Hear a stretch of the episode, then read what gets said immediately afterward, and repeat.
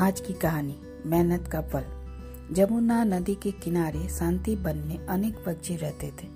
अन्य पक्षियों के अलावा वन में गीद, चील जैसे बड़े पक्षी भी रहते थे। नन्ही नन्ही चिड़िया भी मौत से बिहार करते रहती थी।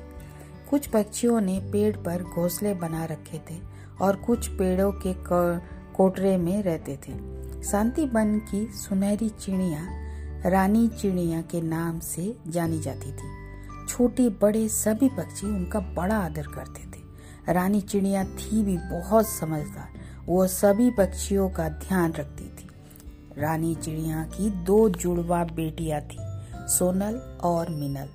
शांति बन के सभी पक्षी उन्हें बहुत प्यार करते थे। उनका बहुत सा काम भी वही ही निपटा देते थे। रानी चिड़िया को सदैव इस बात की चिंता रहती थी कि कहीं अधिक लाड़ प्यार में उनकी बेटियाँ आलसी ना हो जाएँ। वैसे भी रानी चिड़िया की उम्र काफ़ी हो गई थी। अब वह सोनल और मिनल में से किसी एक को रानी बनाना चाहती थी। पर दोनों में से किसी में रानी बनने का जज्बा नहीं था। इस बात का फैसला वो काफ़ी सोच समझकर करना चाहती थी। एक रोज रानी चिड़िया ने सोनल और मिनल को अपने पास बुलाया और बोली, मेरी बच्चियों, मैं तुम दोनों में से एक को रानी बनाना चाहती हूँ, पर मैं वह पद उसे सौंपना चाहती हूँ जो दूसरे गुणों के साथ साथ मेहनती और ईमानदार भी हो। कल सुबह ही तुम दोनों एक सप्ताह के लिए जमुना पार के सूरज बन में चली जाना। एक सप्ताह वहाँ रहकर मेहनत मजदूरी करके अनाज इकट्ठा करना। सप्ताह के अंत में इस बात का फैसला होगा कि तुम दोनों में से रानी कौन बनेगा। दोनों ने बोली ठीक है मम्मी हम कल सुबह ही सूरज बन चले जाएँगे। सोनल और मिनल ने एक साथ कहा। जंगल की ए, आग की तरह शांति बन में वह बात फैल गई कि सोनल और मिनल एक सप्ताह के लिए सूरज बन जा रहे हैं। सभी पक्षी दुखी थे कुछ ने तो रानी चिड़िया से इस संबंध में बात भी की। रानी जी, अनाज इकट्ठा करने के लिए सोनल और मिनल को सूरज बन जाने की क्या ज़रूरत है? हमारे वन में क्या अनाज की कमी है? तुम्हारा कहना ठीक है। अनाज की कमी हमारे वन में नहीं है, पर तुम सब वहाँ उन्हें कुछ करने ही नहीं देते हो। दूसरे वन में वे सब खुद करेंगी। नहीं नहीं हम सूरज बन ज़रूर जाएँगे।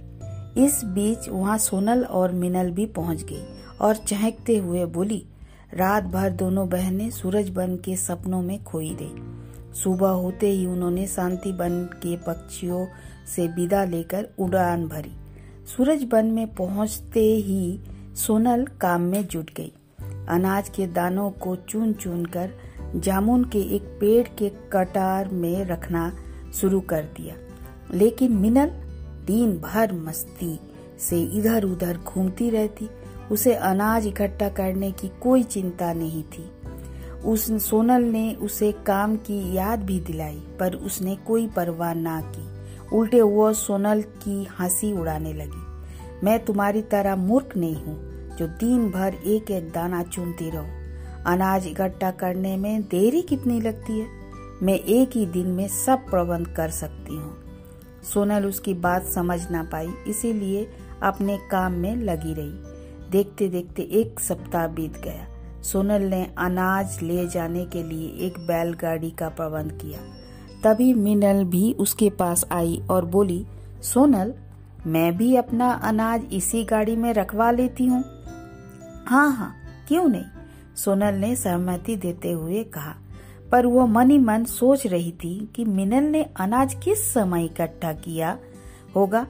मिनल के अनाज तो देखकर सोनल की आँखें फटी की फटी रह गई, क्योंकि इतना अनाज तो वह कई महीनों की कड़ी मेहनत के बाद भी इकट्ठा नहीं कर सकी थी। दोनों बहनें बैलगाड़ी में एक साथ साथ शांति बन पहुँची। सभी पक्षियों ने उनका स्वागत किया। पूरे एक सप्ताह बाद दोनों बेटियों को देखकर रानी चिड़िया बहुत खुश थी। उसने उनके द्वारा इकट्ठा किया हुआ अनाज भी देखा। रानी चिड़िया अनाज की गाड़ी जमुना नदी के किनारे ले गई और गीद राज को बुलाकर बोली, इस अनाज को जमुना नदी में फेंक दो। चिड़िया रानी की बात सुनकर गीत तो आश्चर्य तो ज़रूर हुआ, पर उसने उनकी आज्ञा का पालन करते हुए सारा अनाज जमुना नदी में फेंक दिया। मम्मी, वो आपने क्या किया? मैंने कितनी मेहनत से अनाज इकट्ठा किया था और आपने उसे पानी में फिकवा दिया? सोनल आँसू बहाती हुई बोली, अरे, इसमें रोने की क्या बात है? बोल तुम्हें कितनी अनाज चाहिए? मैं कल ही तुम्हें ला कर देती हूँ। मिनल सोनल के आँसू पोसते हुए बोली उसी समय रानी चिड़िया ने घोषणा की, मेरे बाद सोनल नदी सोनल रानी चिड़िया बनेगी, क्योंकि वो मेहनत और ईमानदार है। रानी चिड़िया की घोषणा सुनकर सभी पक्षियों में फुसफुसाहट होने लगी। रानी चिड़िया ने इसी घोषणा क्यों की? ऐसी घोषणा क्यों की? अनाज तो मिनल का ज़्यादा था। तभी रानी चिड़िया बोली, मेरे प्यारे मित्रों माना कि अनाज मिनल का ज़्यादा था, पर वो अनाज मेहनत और ईमानदारी के से इकट्ठा नहीं किया था, जबकि सोनल ने आज इकट्ठा करने में दिन रात एक कर दिया था। पर आपको वो कैसे मालूम हुआ? मोर ने अपनी कलगी हिलाते हुए पूछा। जब मैंने अनाज को पानी में फिकवाया तो सोनल की आँखों से आँसू आ गए, पर मिनल को जरा भी दुख नहीं हुआ। क्योंकि सोनल ने उसे इकट्ठा करने में अपना पसीना बहाया था और मिनल शायद किसी खलियान से उठा लाई थी। मम्मी, आप ठीक करती, कहती हो। मैंने सूरज बन में जाते ही देख लिया था कि खलियान में अनाज का ढेर पड़ा है। इसीलिए मैंने मेहनत करना उचित नहीं समझा। मिनल ने माँ की हाँ में हाँ मिलाई और सोनल को बधाई देते हुए गले से लगा लिया।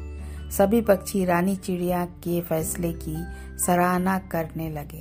अर्थात मेहनत और ईमानदारी का फल मीठा होता है। धन्यवाद।